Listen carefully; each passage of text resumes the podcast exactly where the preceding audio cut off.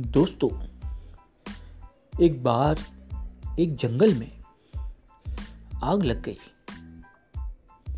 एक चिड़िया जो उसी जंगल में रहती थी, जब उसने देखा तो वो तुरंत पास की नदी की तरफ़ भागी और वहाँ से अपनी चोच में पानी लाकर आग के ऊपर फेंकने लगी।